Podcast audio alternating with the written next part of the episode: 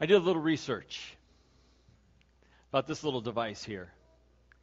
And uh, I was wondering, I, I, I wonder about strange things sometimes. And I thought to myself, I wonder how long a, a body can live without its head. How long can a body live without its head?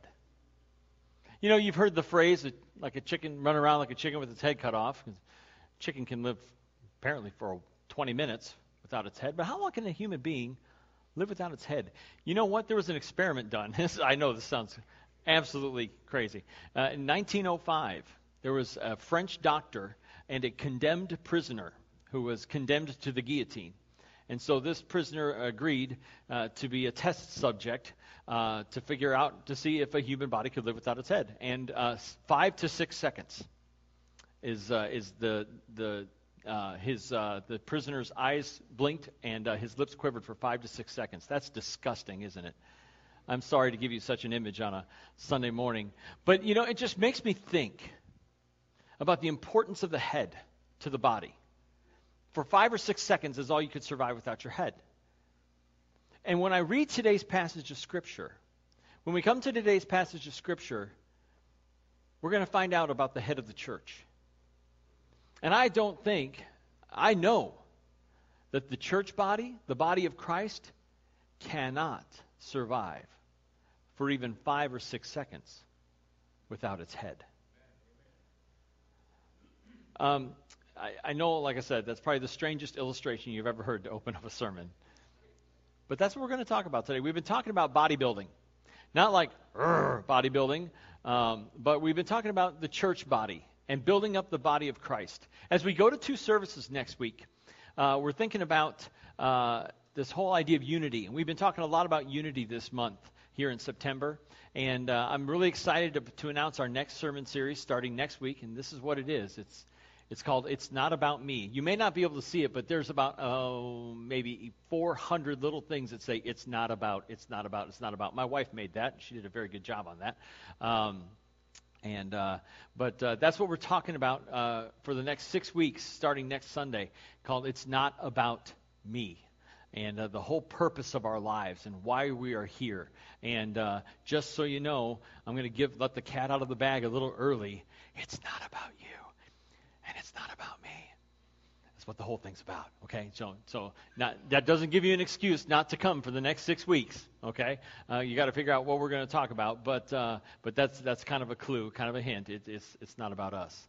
Um, so we're going to talk about that for the next uh, six weeks as we go to two services, nine o'clock and eleven o'clock. Today, though, we're talking about the head of the church, the head of the body, and the head of the body is Jesus. Jesus is the head of the body. He's the head of the church. So turn in your Bibles, grab your Bible, and turn to um, Colossians chapter 1, verses 15 through 23. If you didn't bring a Bible today, we have Bibles here in the pews. Okay, and uh, you can turn in your in the pew Bible if you didn't have one, and you may not if you're not very familiar with Scripture or, or where to find Colossians in the Bible. Let me tell you where it's at here in the pew Bible. You're going to turn uh, to page 833. So on page 833 in your Pew Bible, if you didn't bring a Bible, or if you can find Colossians chapter 1, verses 15 through 23, that's where we're going to be today. And uh, we do encourage you to bring your Bibles. Uh, if you don't have one, let us know. We'll try and get you one. Uh, we, uh, we're a Bible based church. We do everything uh, by the book. Uh, we believe uh, that the Bible is God's Word, uh, inspired. Uh, he inspired human authors by His Holy Spirit to write the 66 books of Scripture. Uh, and so that's what we follow. We, we believe the Bible is God's Word, and we treat it as such, and we follow it as such. Um, so uh, it, also, if you have a bulletin, turn to the back page of the bulletin. You'll find the HDO right there. You can fill in some blanks. And the very first blank on your outline is Jesus is God. Jesus is God. And we're in Colossians 1 15 through 23, starting in verses 15 uh, through uh, 17. He is the image of the invisible God, the firstborn over all creation. For by him all things were created, things in heaven and on earth, visible and invisible, whether thrones or powers or rulers or authorities, all things were created by him and for him. He is before all things, and in him all things hold together.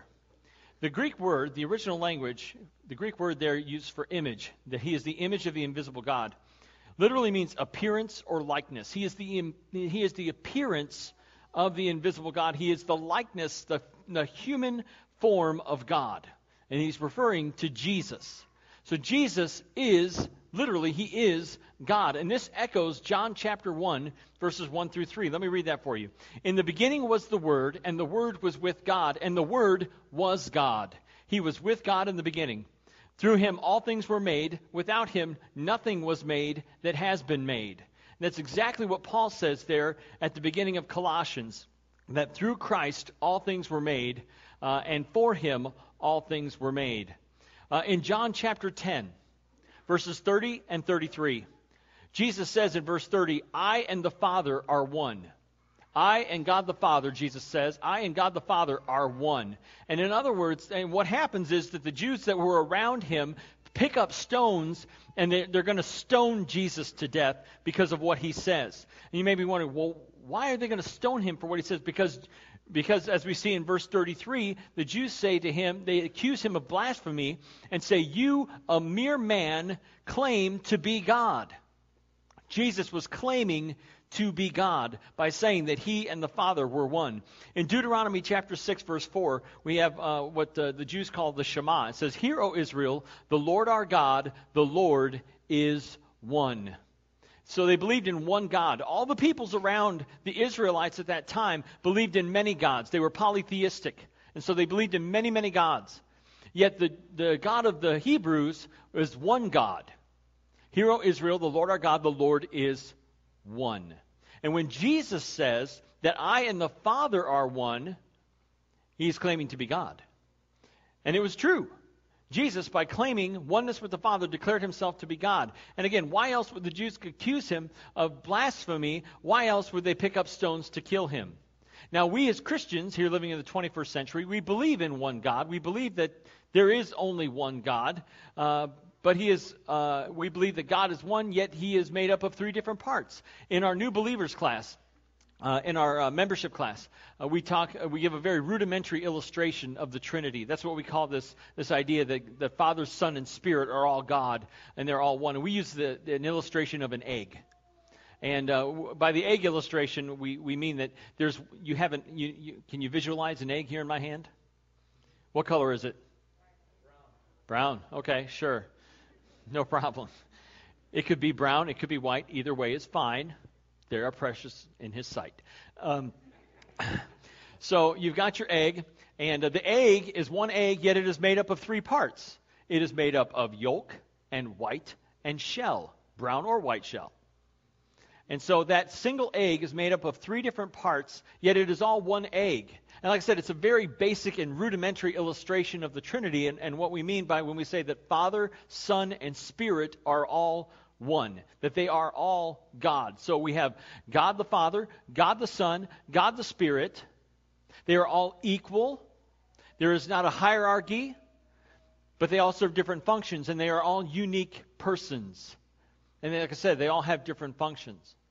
And so uh, when we talk about the Trinity, and, and, again, this is a subject upon which, about which thousands of pages have been written. Thousands and thousands of pages have been written about the Trinity. And, and we are trying to use finite minds to understand an infinite God.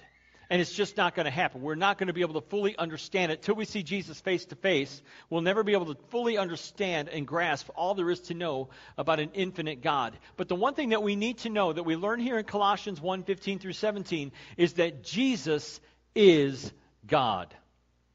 And since he is God, he's in charge. Uh, second blank on your outline. Uh, Jesus is in charge.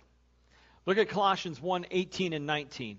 And he is the head of the body, the church.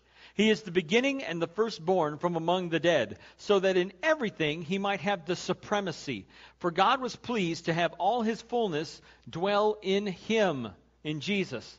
He is the head over the church. This uh, Paul wrote about this same subject in Ephesians 1, 22 and 23. God placed all things under his feet and appointed him to be head over everything for the church, which is his body, the fullness of him who fills everything in every way. Jesus is the head of the church. He's in charge of this whole thing. Colossians 1:18 that we just read says that in everything he may have the supremacy. That Greek word for supremacy was a word that, that meant uh, obviously supreme over all. It was a, refer, a word that referred in Greek mythology to Zeus. Okay? We tracking? So it's a word that referred to Zeus in Greek mythology, but in reality, it is a word that is only applied to Jesus. And it only makes sense when it is applied to Jesus because he is the King of Kings. He is the Lord of Lords, the first and the last, the beginning and the end. He is Jesus, and He is in charge. He is in charge of this whole thing, the church. Uh, he is driving the bus, and there is no one else in charge. And that's important.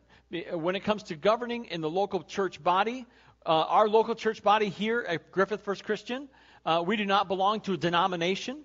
We don't have a denominational hierarchy over us uh, that tells us how to uh, spend our budget or uh, who to hire and who to fire. Uh, our, our, um, we don't have that kind of denominational hierarchy. We are a church that is run, first of all, by Jesus Christ, for he is the head of the church.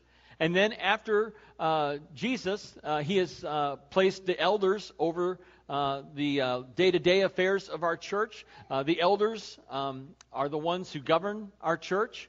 Um, and then everybody else deacons, ministry team leaders, um, uh, teachers, Bible study leaders, preachers. Um, I'm not an elder of the church. I get to go to elder meetings and I have an opportunity to express my opinion. I get an opportunity to help lead, but I'm not in charge. It's, we are not a pastor driven church. We are an elder run church. And that's the way that God set it up uh, in His Word. And so I just want you to know that uh, we're getting ready to do nominations uh, coming up starting next week. In your newsletter, you can grab a newsletter on your way out the door this morning. Uh, there's, the newsletters are available at the information station, and you'll find a list of offices that are open uh, for nominations for next year. We're going to take nominations in the entire month of October. Uh, and so you'll want to make sure that uh, if there's somebody you believe who would fill uh, a, a, position of a deacon, or, or, especially we need men to step up and be elders, if there's somebody who you believe would be a great elder for our church, uh, you need to talk to that person and, and tell them that you're going to nominate them.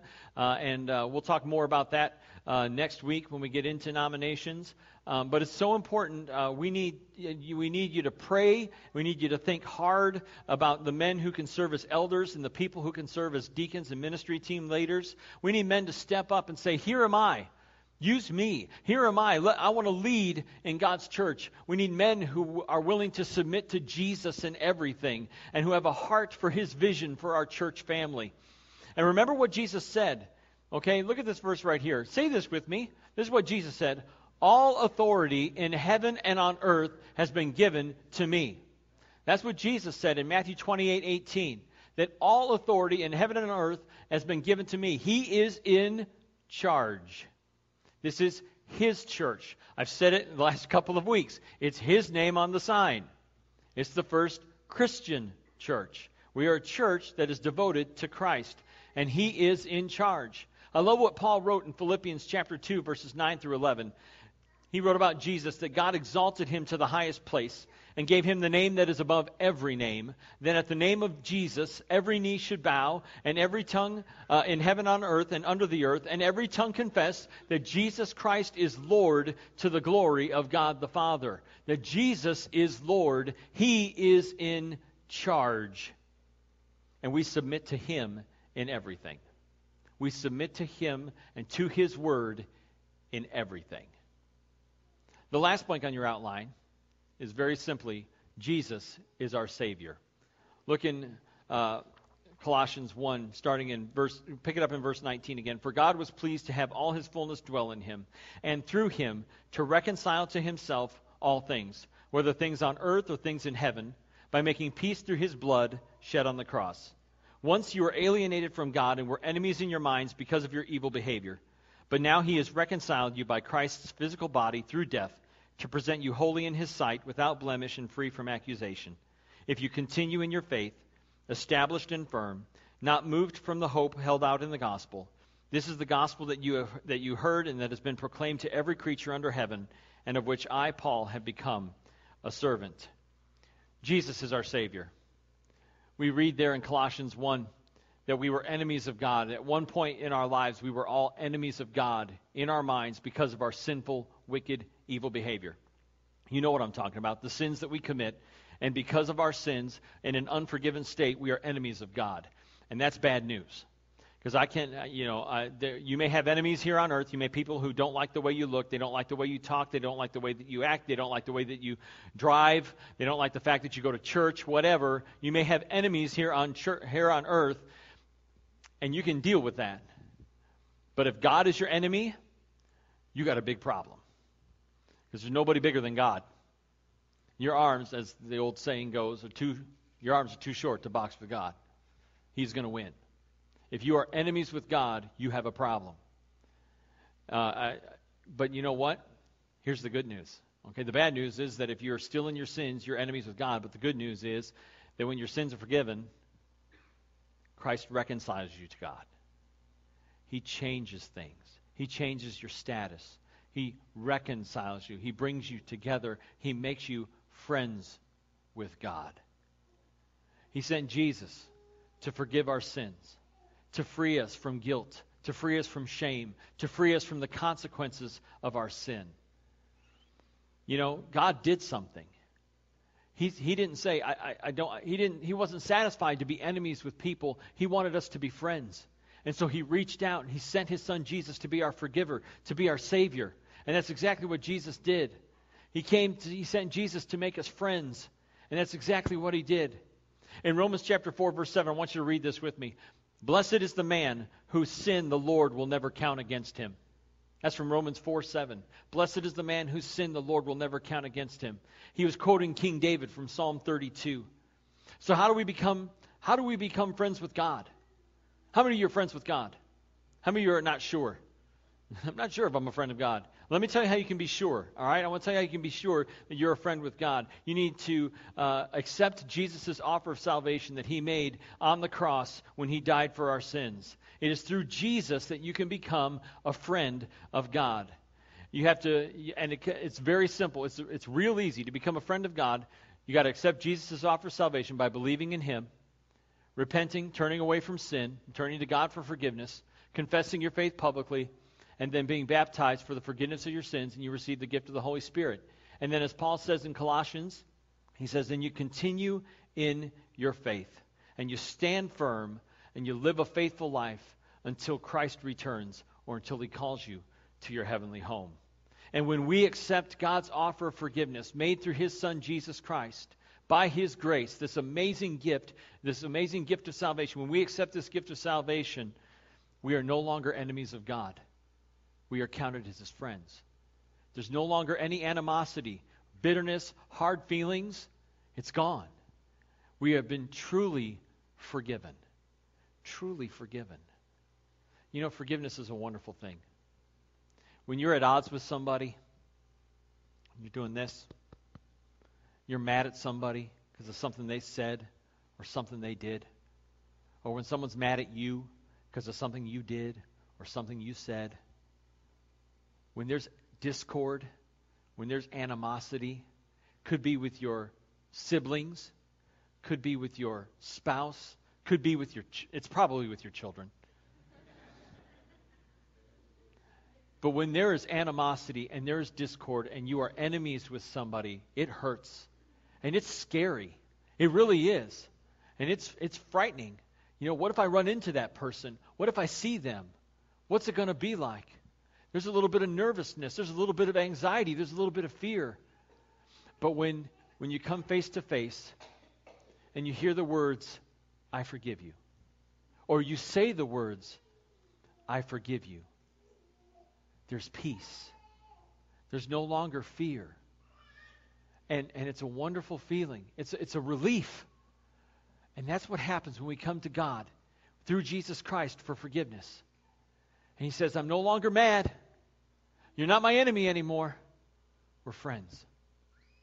And we're going to be friends not just now, we're friends forever. Somebody cue a Michael W. Smith song. We're going to be friends forever and ever and ever. And we are made friends with God through his son Jesus, and we don't have to be afraid anymore. God is the best friend you could possibly have, and Jesus makes that friendship possible. You know, thinking about that guillotine again. Call me crazy. You'd be right. But thinking about that guillotine again, I wonder how many churches have spiritually cut off their own head because they refuse to follow what Jesus said, because they refuse to do what Jesus says, because they've taken Jesus off the throne and they don't submit to his will and they don't submit to his word and they don't submit to his way. You know what? I don't want to be that kind of church. I want to be a church that follows Jesus and that we do what he says because he's in charge. He is God.